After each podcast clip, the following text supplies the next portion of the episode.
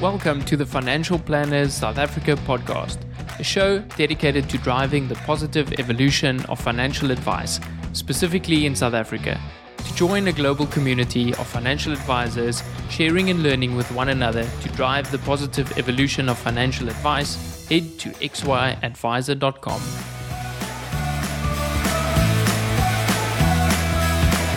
Portfolio Metrics is thrilled to bring you this podcast in support of our common passion, people and the evolution of wealth management. Our global business links precision investment management to expert financial advice through partnerships and technology. Portfolio Metrics is an authorized financial services provider. AssetMap is a proud sponsor of this podcast. Are you looking for the next big thing in advisor technology? AssetMap is used by thousands of financial advisors to help create more meaningful conversations with clients. See for yourself how AssetMap is leading the next phase of financial advice delivery. Learn more at asset-map.com/Louis for a special listeners discount. This episode is proudly brought to you by Alan Gray. They say it's important to live for today. Although that might be true, we can't forget to plan for tomorrow. There's a lot of it left, after all. Alan Gray is an authorized financial services provider. Visit www.allangray.co.za to learn how we build long-term wealth for clients.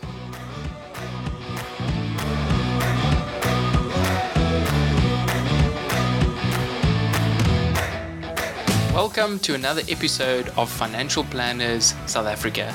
Today I have Leroux van Weyck with me in the studio, and we'll be discussing all things compliance. This is not the topic that most people get excited about. So Leroux, I'm really happy to have you here to talk and unpack what compliance is and maybe change the way advisors see compliance in South Africa. Hi, Louis. Thank you very much for having me. It's an honor. I've been enjoying your podcasts, and I'm glad to share whatever I can. So for full disclosure, Leroux is our compliance officer in our practice. So we've been experiencing the way he deals with his clients and the way he delivers his compliance function. And this is not something that people often get passionate about saying, you know, this is really as a compliance officer that you need to work with and include in your business. But before we get to your role as compliance officer, I want to know how you got to start Etude and, you know, how you got into the financial planning industry. So give us the background of how Leroux got into financial services. Yeah, Louis, it's not that long a story, but I don't think anybody finds himself willingly into the compliance environment necessarily.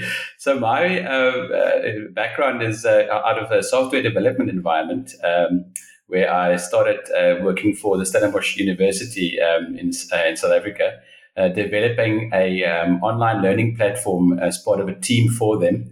I progressed from there to working for one or two other software development firms as well, where I've designed systems and basically focused on database design and process design and so on. And it was about 5 years or so down the line that I was approached by a financial advisor out here in Somerset West, where I also stay. And he came to me and said, listen, he's got a need to manage his client base. He needs to have a better CRM system, a customer relationship management system. And he'd like to know whether I would join forces with him. And it was a very easy move to make.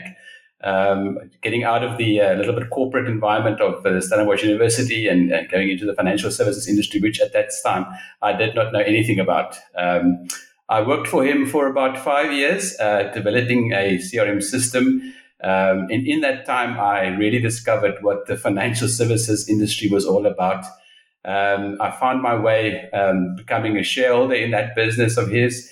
And as the system developed, I also quickly realized the additional requirements that's imposed on a financial advisor, other than just software development and my scope of expertise. So I raised my hand as one of the shareholders to take on the job of an internal compliance officer, not knowing full well what it entails. But I did realize that there was a need for it, and there was some urgency to get some of the compliance requirements in place. So from there, I Yeah, I consulted with some external compliance practices. I applied to become an internal compliance officer myself. I managed to get approval just about when the FAIRS Act came into being, and then we started developing processes, and I was about probably 2 years down the line that I realized, but having one environment that you need to become get compliant with is quite easy, but there's no real challenge in it. So I decided to sell out and open up an independent compliance practice. And offer that service to whoever else is willing and able to have me. So from there on, that's the start of Etude. I was very shortly after joined by my partner currently, Talita Willifield, who has a very, very broad legal background, but I won't get into that in too many detail. But suffice it to say, from there, it grew to where we are at the moment. I love the fact that, the legal background and joined forces with the information technology side. We often hear this question, as a financial planning practice, do we build our own technology or do we buy something off the shelf? And this company brought you in to say, let's develop our CRM. If we can maybe unpack that a little bit, how was the outcome of you, spending 5 years building internal systems? Did it work? And what's your view on building versus buying? Yeah, that was a very interesting conversation I had with my partner at the time, because he was quite a bit older than I was at the time, and he had come from an agency environment, the old Southern life, and he was very aware of the need to go digital. I remember spending weekends with him where we scanned files to put it all in electronic format. So for him, he quickly identified, to his credit, the need for a system. He consulted with me. We had a couple of conversations in terms of using off-the-shelf software systems that can be used to just maintain that relationship with clients. But it was me. I was the one who pushed him to say, "Listen, let's develop something customized because each business has a unique requirement." And that's unfortunately the problem that we have today. I've listened to some of your previous podcasts as well, and a lot of the guys, especially Alan Holton, has intimated to the fact that there's no simple single solution that will fit all of financial advisors, and I absolutely agree with that. But I do think that there's different strength in combining multiple systems to come to some form of solution that fits your specific business. So that kind of best of breed approach, pulling these pieces together, because keeping developers in your business is also really difficult. You need to keep them excited and you also need to keep them paid, which can be really an expensive resource. Yeah, absolutely. The software developers, as I was reading last night, one of the most highly paid positions in South Africa at the moment because it's a sought after. So absolutely. And I can tell you most financial advisors, if they do see the need for a software system, they're not going to pay that type of salary for a software developer in-house that does not necessarily generate an immediate income for them. So absolutely, that it is a need. But I do have to add as well that, in the last 15, 20 years, a lot has changed with regards to CRM systems out there, accounting systems, human resource management systems. They can all be integrated nowadays. So it's not a case of having just one system to fit all of your needs. The key is just doing that integration, and that's where you need that type of expertise. So Leroux, you and Talita started Etude. You have this background of looking at systems and seeing the way financial planning business runs. What surprised you in those early days of dealing with your clients? Leroux, I think the most interesting thing was a couple of my clients initially was referring to their compliance officer, before I got appointed and when I was appointed as the income inhibitor. They honestly didn't see any good come from a compliance officer. And as we engaged with them, both Talita and myself, we were all struck at how most financial advisors are just executing, what the external sources tell them to do. If they get given a generic template, they simply turn around and apply it in their business. If there's 100 documents that they need to implement, they will implement 100 documents. They don't ask questions. And for us, the big thing was that, you know, you want to engage with them. You want to make them understand what it is that you're doing. And they must tell you whether they need it or not within their business once they understand that. So there was a big gap in just, you know, sitting down with them and saying to them, less is more in this situation. You know, I'm not saying that they mustn't be compliant in all aspects, but having more documentation doesn't necessarily make them more compliant. It's how you apply that and how you customize it for your specific business. And that's, you know, you talk about Talita and the legal aspect that she brings in. From my background and my specific focus, I can often take away more than you actually want in terms of streamlining a process. So Talita's been instrumental in saying, hang on, this is academically what we have to have in place. We cannot remove it. We can streamline it slightly, but this and that and this and that is where we can trim the edges. So between the two of us, we are really, I think we're a good team, and we really enjoy working together. And we have this dynamic, like you said, where the legal doesn't get too of a burden, but the system side from me doesn't run away and make things so streamlined that there's no compliance involved.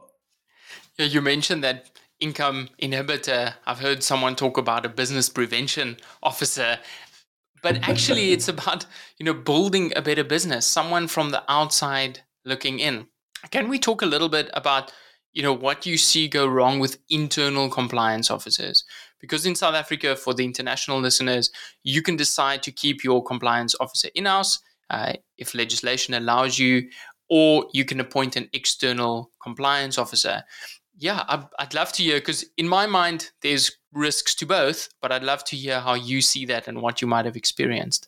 Yeah, that's a very, very good question. I love answering that because I would fully support any financial advisor who wants to appoint an internal compliance officer.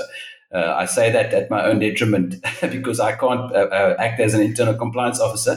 But, you know, the only reason why most of them don't do that is simply because of the cost.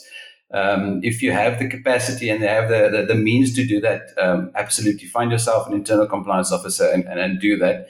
But then, in addition to that, have an external consultant or external compliance officer that can that you can consult with, or that internal compliance officer can consult with.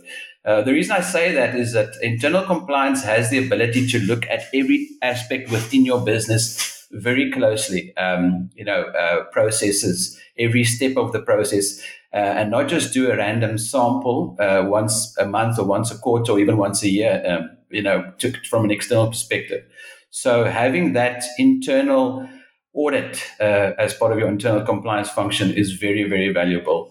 What the external compliance officer brings to the party, if I can call it that, is that you have an expert who has scope of a variety of other clients and identifies problems that's common in the industry and can share a solution with your internal compliance officer. So that combination is very good and very, very handy to have. But in most cases, you know, having an internal compliance officer for a medium to small size business is just not feasible. So you would want your external compliance officer to have multiple compliance officers that he or she can talk to and not just one individual. Within Etude as well, we often rotate the compliance officer appointed to an FSP just so that, you know, we can highlight our own mistakes effectively. And you know, a compliance officer such as Talita or one of our other compliance officers can come in and have a slightly different view in terms of the interpretation of that specific company. Whereas I might have the same, but my explanation to the client is slightly different. So there's definitely scope there to have multiple compliance officers. But yeah, in response to your question is I would definitely go with both. Yeah, this fresh set of eyes just trying to see something that we might have been looking or missing all along. I would almost add, you know, the agency risk to having an internal compliance officer because you're paying that person's salary. Do you find that it's difficult for them to highlight problems when the employer is also the one paying their salary? Yeah, it's in my capacity as an internal compliance officer, I was fortunate that I had direct access to senior management. And that is crucial, having that governance structure in place where the compliance officer, you know, can report anything irrelevant, irrespective of the nature or the severity of it to senior management or top management. So you would hope that if an internal compliance officer is appointed, that a structure like that is put in place. But absolutely, it does happen. Even as an external compliance officer, we don't receive our fee from the regulator. We receive it from the actual client. So you can imagine, if I annoy a client by reporting, he's threatening to end my contract with him, and that would be my income that's at stake at the same time. But fortunately, in our scenario, the income per individual FSP is relatively small, so that's not a threat in that sense. Plus, we do have a good relationship, which allows us to engage with our clients and advise them of anything before it gets escalated or a regulatory report is submitted. I would imagine you wouldn't want a reputation of a compliance officer, reporting all their clients, but rather working with them to try and prevent, these issues pop up in the future. Yeah, again, it's difficult because the regulator doesn't appoint us to be their consultant or their face to the client. We don't have any right to decide whether something should be reported or not.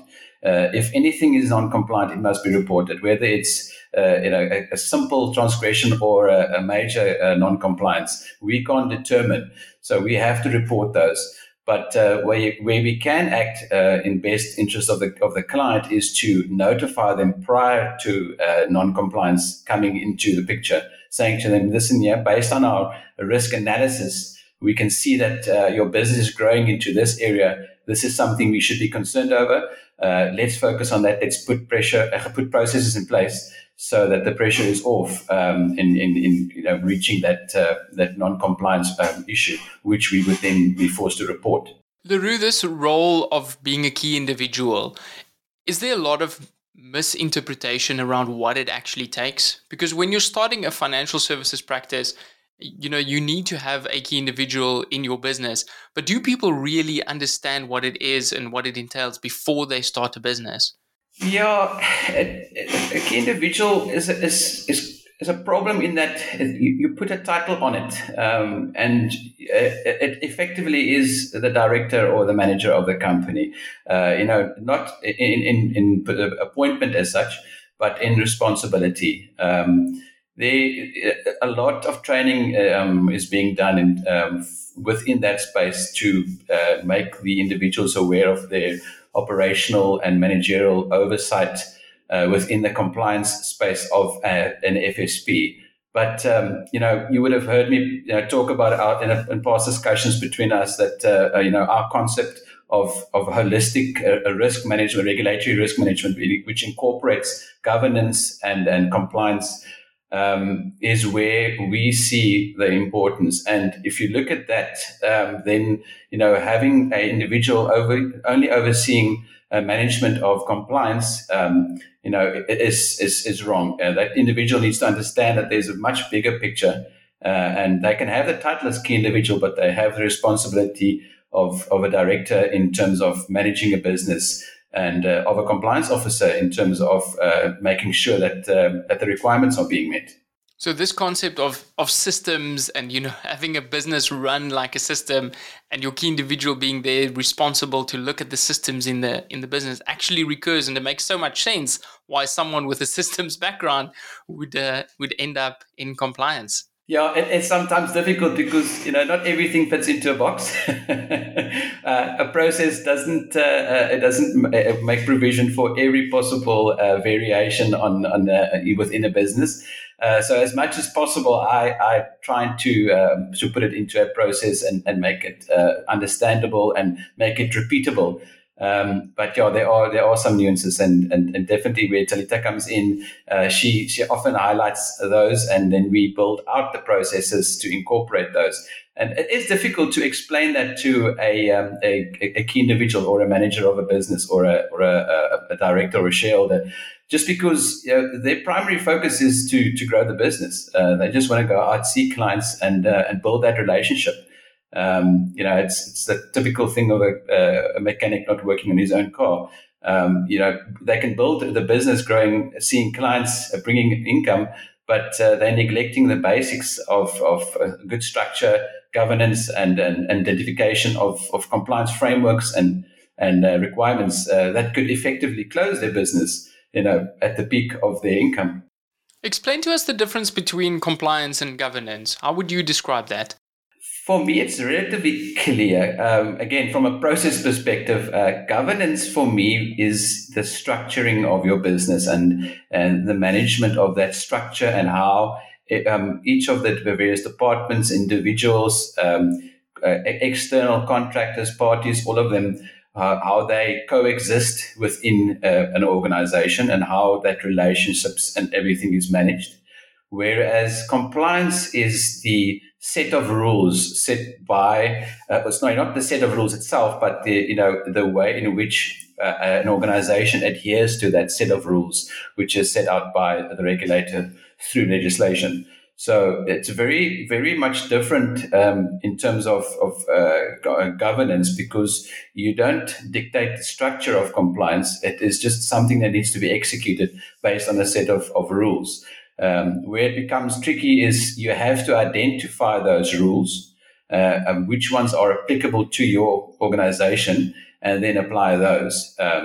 Good governance, always will require that there is structure in place and hierarchical management of staff and management of assets within an organization. So the two are vastly different in my opinion, but they do form part of one bigger exercise in terms of the better management of a company.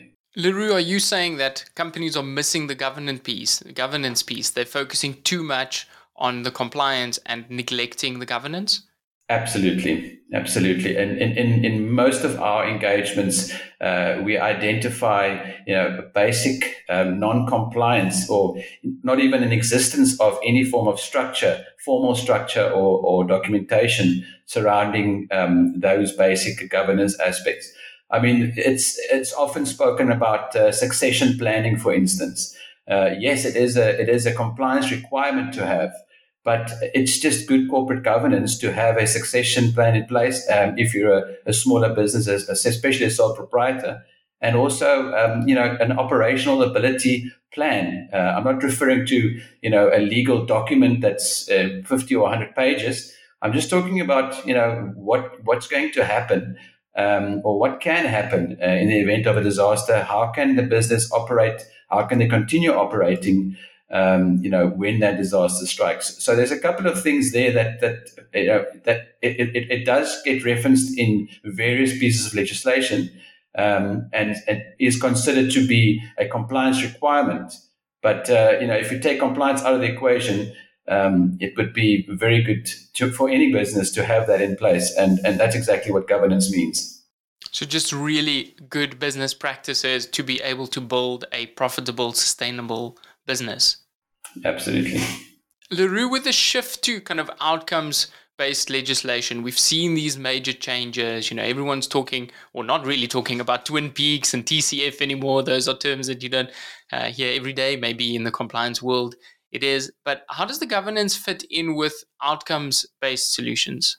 Louis, that's a interesting discussion. I think I remember us having it right at the beginning as well. For us, we would like to very much see a change within our own client base. Some of them have adopted that. A lot of them have not. Where your outcomes-based approach is seen in the business. In other words, where they don't rely on a set of documents that tells them what they must do. They have the actual structure in place, and the structure itself is an explanation or a declaration of their intent. And we try to introduce that with our clients by just talking them through the process. I'm going to use the example of a succession plan. A lot of them don't have that in place. But if you sit down and you talk them through it, you realize they have put all of those measures in place. They have all of the relationships. They've considered that. They've even valued their business, but they haven't gotten down to, you know, putting it into writing and formalizing it. So we would like to see that part, grow, where companies are considering all of those aspects, talking them through and putting it in place. And then afterwards saying, okay, we have these in place. Let's just formalize it by putting a document in place, as opposed to asking a compliance officer for an example of a succession plan, printing that or putting it onto file, changing maybe a name or here and there, and then signing off on that. That's where we would like to see the big difference come in. That's so similar to dealing with a new client in the financial planning world, where oftentimes they feel that they have nothing in place. And as you start talking through it, you realize actually there's probably more than what they think. And what I'm hearing is you saying, actually, the businesses have more in place. It's maybe just not well documented. And what comes to mind is, what does the regulator want to see when they come and do an audit? Talk us through, maybe your experience with an audit, because that often is something that key individuals might lie awake at night worrying about, a phase audit or a FIC audit. I want to hear some of the interesting stories you've experienced, and maybe we can unpack it a little bit. Absolutely, Louis. The most recent incident was a FIC inspection we had up in Johannesburg. And it was fascinating. We have a very good relationship with most of the regulators we deal with. Where there's analysts involved that we can actually engage with, and not just a help desk. So in that specific on-site, the client had done quite a significant amount of preparation, which we obviously assisted them to do. We were very specific in saying that we're not going to write the documents. We'll help them word it correctly, so that they actually say what happens within their organization, as opposed to something we type up for them, give it to them, they sign it off, and it doesn't reflect their business as such. And so during the on-site, within the first half an hour, the analyst turned around, and I was in the meeting as well, and he looked me straight in the eye and said, "You've got a good writing style." And I said to him, "What do you mean? I can clearly see you wrote these documents. Your client did not." And initially I was a bit worried, because obviously, you don't want the regulator to see you helping your client to the point where you're leading them on. But, after having that discussion, he clearly said to us that he doesn't have a problem in seeing, touch up, if I can call it that, from an external compliance officer, because that's why we're there. We help the client streamline and just direct their efforts. The first thing he did after that statement was turn around to the client and asked him, what is the process that's documented in there? Show us through. In that specific case, it was the KYC process. Take us through the process. And he was very quickly able to see that the client understood that process. They have access to all the various systems, and those systems matched in the actual RMCP that he was reading through. So it is intimidating, because you have to show the regulator stuff you wouldn't necessarily show anybody else, and it's not stuff that you might be dealing with on a daily basis. If they do ask for something like a succession plan, you don't have that document open on your desk every day. So you're going to open it, and he's going to say, "Well, I see a name here of a person who you are, have had an engagement with. Is this person available in this meeting?" And you kind of have to sit back. I haven't spoken to this individual in about 12 months' time. Let me go back and explain the scenario to the regulator. So that is intimidating, and it does, make us a bit, or everybody, every one of us makes a bit nervous. But, the point is that every regulator, every on-site we've had so far has been very consultative. The regulators have said, "Listen, this is what we see. Explain to us in your own words, how it is that you do what you're saying over there." And they do go and they match the two to see whether the plan or the policy or the procedure is applied within your business. And, if we do have that opportunity to go with the client through those various processes, it's never the case where there's a mismatch. We would rather, and this is why I'm going to go back to what I said in the beginning, is that we would rather take out processes that aren't used and instead of having them there. And then the client's asked, how does that process work? And then they say, well, we've never had to do that, because the regulator will then ask you, well, why do you have it here? You know, what's the purpose of it? So, yeah, it's not something that that I look forward to every time. But at the end of every one of those meetings, I can tell you we have a good laugh, and it's always very constructive. So the intention is not to close your doors and stop you from doing business. It's to prevent these disastrous outcomes. Is that right? Absolutely. I mean, remember, the regulator doesn't want to see the public without financial advisors. They want to see the public being advised, and they are also actively promoting the public engaging with authorized financial advisors. So if they can prevent from closing your business because of non-compliance, they certainly will do as much as they can to prevent that.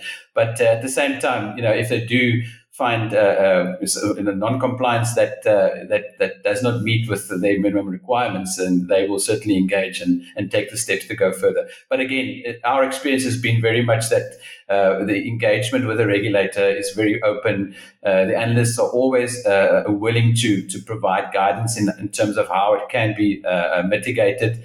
Their whole approach is issuing a mitigation plan with remedial steps. They give a timeline. And it's a well-structured process. It's not, like coming into an office, and closing the doors as they leave and, putting a lock on it. At least not with this on-sites we've experienced in the past. That's wonderful to hear. Thank you for unpacking that for us. I want to talk a little bit about the unregulated side. We have a lot of people that are quite vocal saying, if your advice is not leading to a product, maybe you don't even have to have an FSP. And then you have the other hand where there's financial product, there's the crypto side that's not regulated yet. How do those two meet, and where is regulation going without confusing us too much? It is always difficult. We prefer to engage with a client on each specific scenario because there's a lot of variation in each approach, and the facts need to be considered before one can even start to respond to that. But I think that a common misconception again amongst our client base is that they're not offering, the client is not necessarily going to end up in that financial product, so it doesn't fall within that scope. But unfortunately, that is not true. The advisory component that they execute is exactly where the regulation applies. They've got to consider what it is that they're saying to the client, how they're saying it, how the client will be impacted. The client might not decide to go, with that advice as you conveyed it to him, but they might walk over to an agent or another financial advisor, bringing some of that advice across and then introducing that into their portfolio at a later stage. So it is often, misunderstood. The difference between advice and intermediary service is another common discussion, where you are leading the client into investing or taking out of specific policy. That's considered intermediary services. But the difference is quite big. It is just very important that, as financial advisors, you have to understand that by virtue of your appointment as an authorized financial advisor, you have, if I can use the word, you have a little limelight on you to whatever you are saying is being listened to. So you have to consider everything that you share with your audience, and very much stay away from any financial product that is not being regulated at the moment.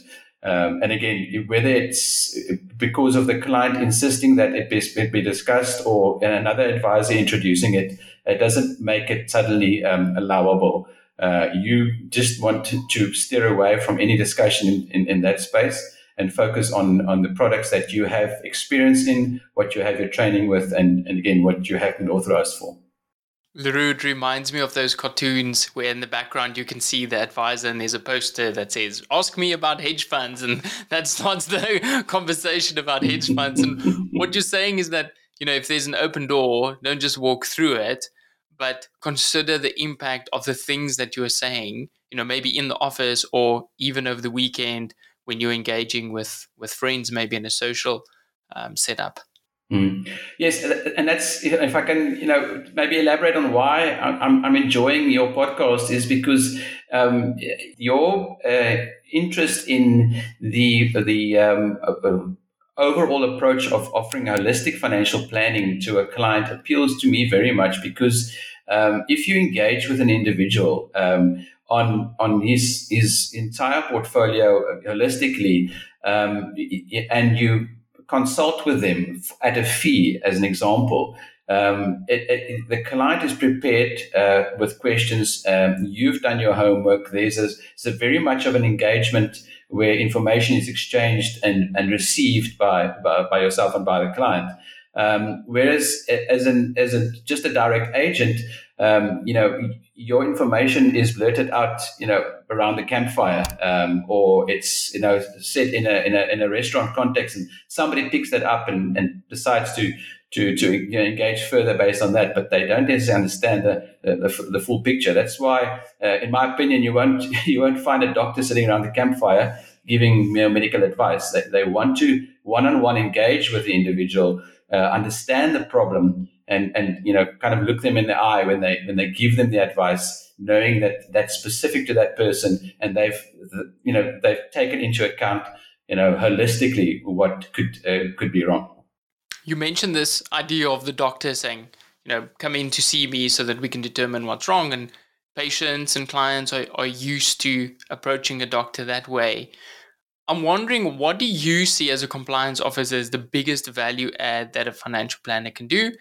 And also, how does that maybe differ, or is it the same as what the man in the street might see a financial planner?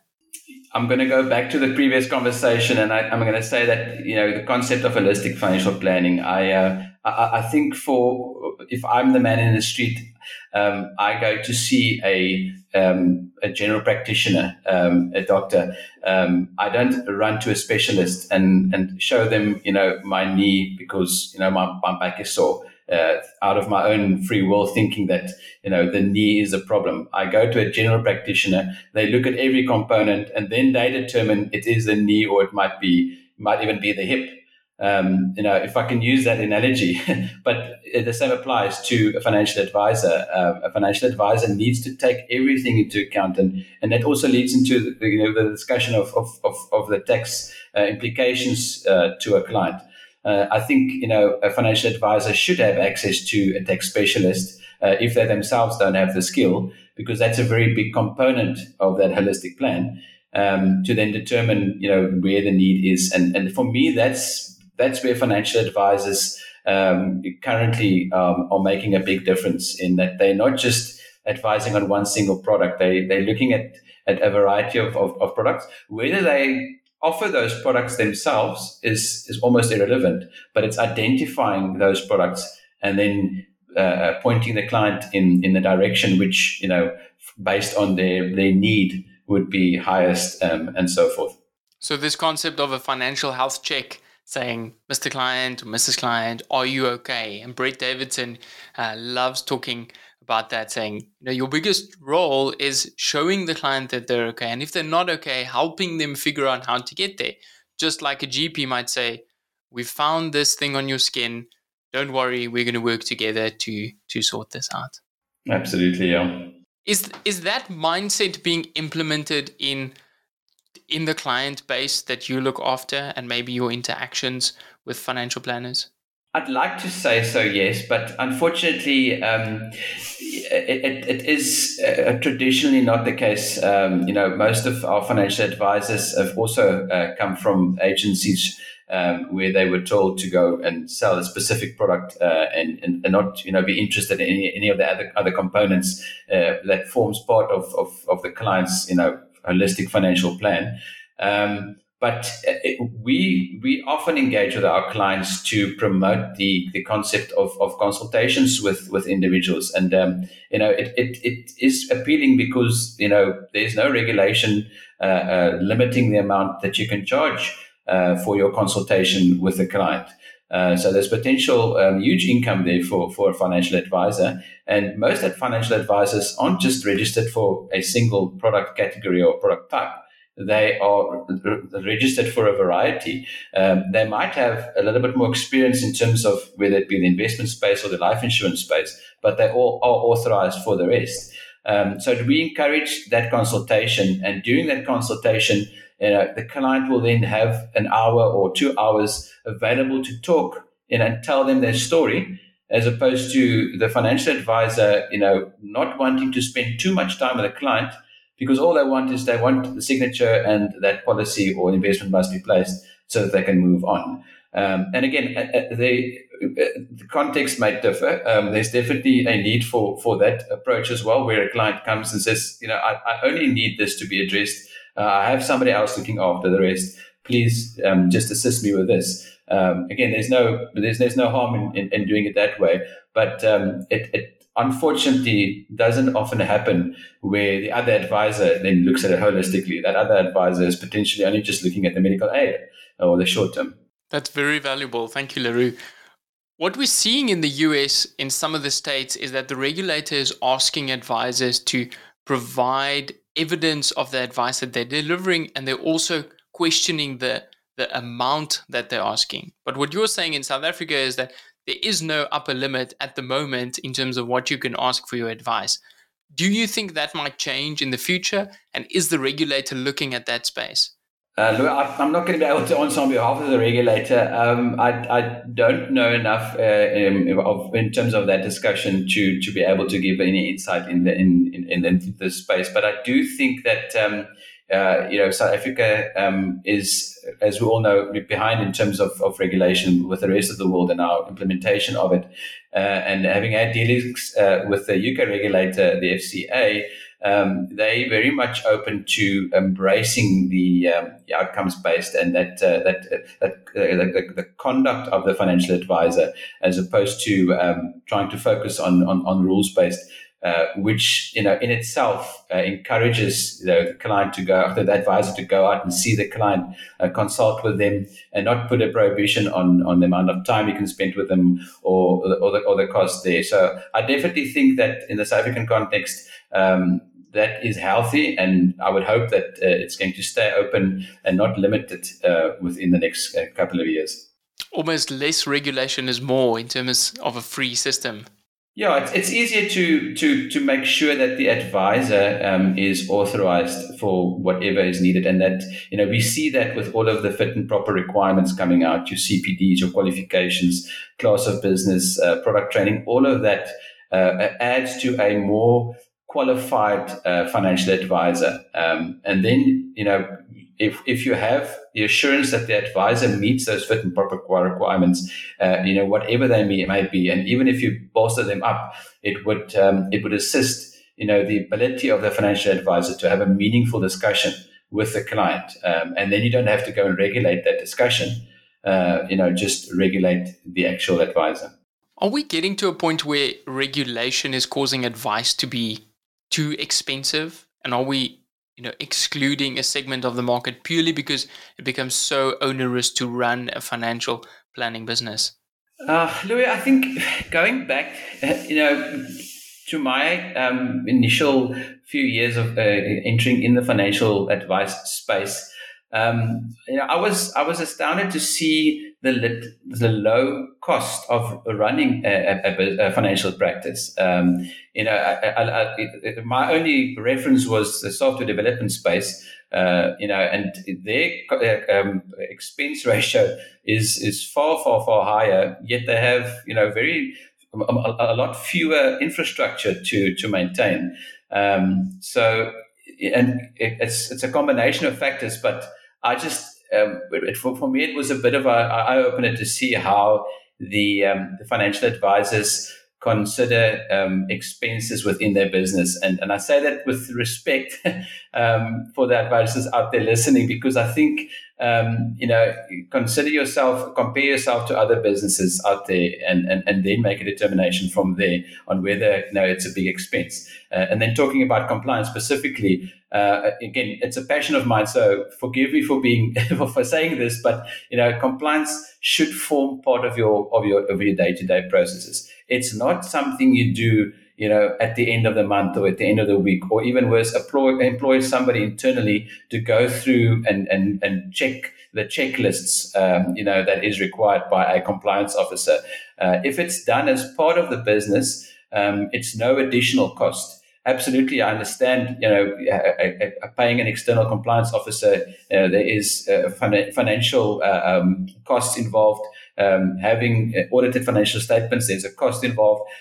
Keeping capital aside, because legislation requires it. Those are all expenses. The problem is, would you do without them if there was no legislation? Would it not be sensible to have them in place anyway?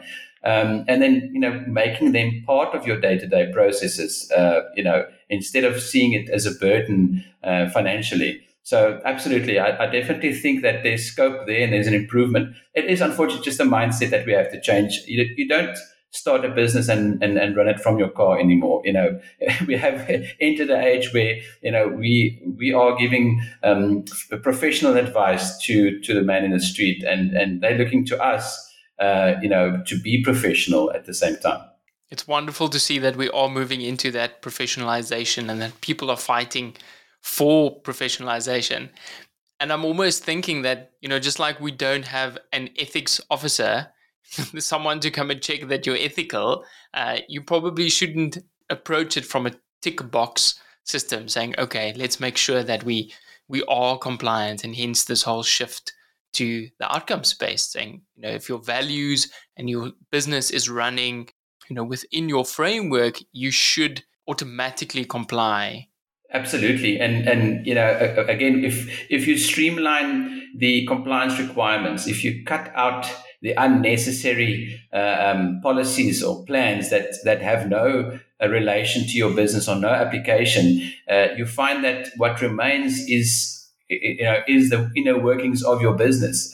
You don't see it as a document that is constructed after having given the advice to the client, as an example. It forms part of the process. AssetMap, for instance, is a brilliant example of how that entire process is the advice record.